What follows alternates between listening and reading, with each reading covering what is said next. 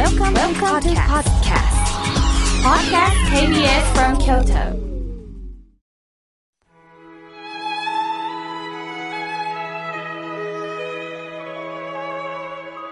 改めまして、僧侶の河村明慶です。今日の法話のテーマは、話し合いの大切さについてお話をいたします。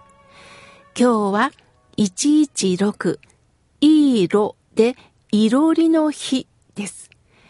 今でも日本家屋の中には床を四角く切って開けて炭を敷き詰め、薪や炭などを燃やしてお湯を沸かしたり、何かを調理するために使われる風情を見られます。そこに外から帰ってきた人が、寒いねーとみんな寄っていくんですね。時代は変わり、暖房が各家庭に設置されると、皆がそれぞれに自分の目的を達するようになりました。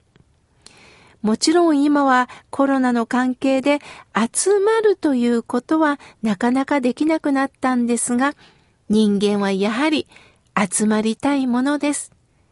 では、何に集まるかというと、暖かいものに集まるのではないでしょうか。焚き木がそうですよね。寒いねと皆が集まる。今度は美味しい料理ができたらそこに集まる。そしてそこでいろんなお話をしていくんです。浄土真宗の中高の祖と言われた蓮如上人は、談合ということをとても大切にされました。談合の談は相談の談です。談合の合は合わせるという字です。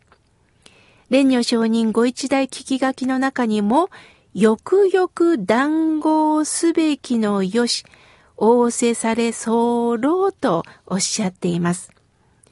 談合という言葉は、まあ、現代ではあまり良くない意味で使われておりますが、本来は話し合い、相談するという意味で、寄り合いという意味です。人間関係の基礎は話し合いです。先日後輩が、妙慶さん、新年から婚約者と大喧嘩をしました、と LINE が来たんです。私はちょうど、祇園にある飯村さんが運営するジュボーさんでケーキセットをね、いただけるのでいい子と思ってた時に LINE をいただいたんですね。後輩にそのことを伝えると、急いで自転車を飛ばしてやってきました。話を聞くと、婚約者の彼が Facebook をしているんですが、年末の Facebook で、今日は大切な人と食べ納めでフランス料理いただいてますと、料理の画像をアップしていたというのです。その大切な人、私ではない。誘われてもない。後輩はショックでお正月から泣いていたと言います。婚約者の彼は東京にいるので会えません。後輩の中にはもう私は裏切られたと落ち込んでいたそうです。彼からの電話も出なかったそうです。しかし怒りが収まらず、大切な人とフランス料理って私じゃないのね、とある時に強い LINE を送ったそうです。すると彼は、えもう一人の人って君のことだよ。コロナで会えないから君がいると想像しながら一人で行ったんだ。それでも彼女は収まりません。そこで彼が電話をかけてきました。なあ、聞いて。コロナが落ち着いたら一緒に食事行こう。その一言で彼女は涙が出たそうです。やはり直接声を聞いて話さないとわからないものですね。蓮如上人は仏法を聞く仲間のことを同じ行いと書いて同業とおっしゃいました。徹底的に話し合おうっておっしゃったんです。それをこう、公というのはね、あの公園の公ですね。または、寄り合いと呼ばれる集まりにおいて話し合い、議論することを進められたんです。その理由はこういうことでした。蓮如上人が生きた日本の中世、特に戦国と呼ばれる時代は戦乱が続き、それまでの秩序が乱れていきました。下克上という言葉に象徴されるように不信感と猜疑心が渦巻いていたんです。そうした中で人間同士の信頼関係を確立していくのはとっても難しかったんです。お互いの意思疎通が最も大切なことだと蓮如上人は思われたんです。蓮如上人は身内に対しても仏法聴聞しても自分の都合の良いようにしか聞けないから、仏法を聞いて、そこで感じたこと、心に思ったことを互いに語り合うことを勧められました。私たちはお話を聞いても自分の都合の良いことにしかすり替えられないんですよね。ああ、この話は姑のためにあるのよ。ああ、自我の強い人いるいる。あの妻。いやいや、夫のことよ。あの上司、部下のことよ。と、すり替えるんですよね。法話も他人のためにあると思ってる方は多いものです。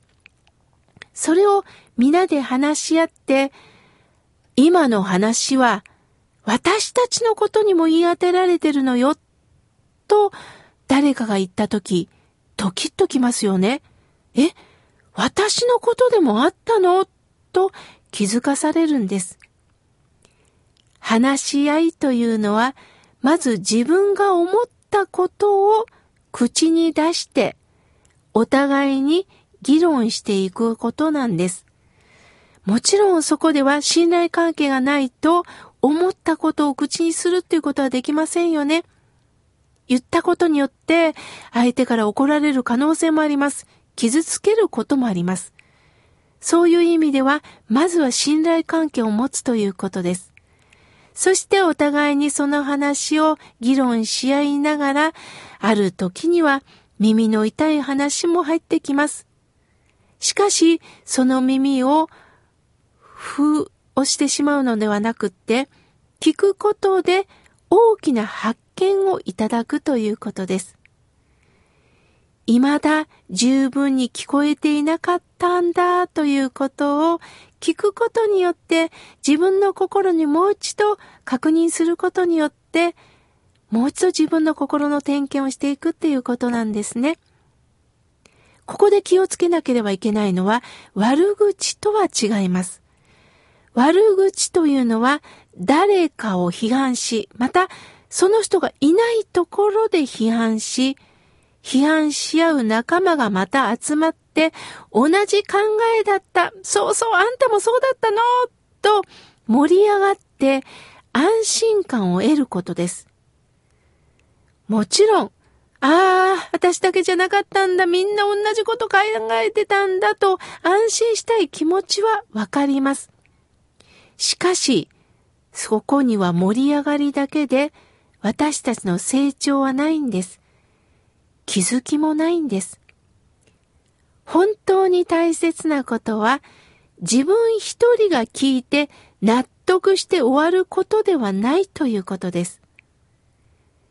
真実を求めて場を同じくする仲間同士がある時には厳しくも爽やかな語り合いの中で初めて、ああ、そういうことだったんだ。私一方的に思い込んでたわ。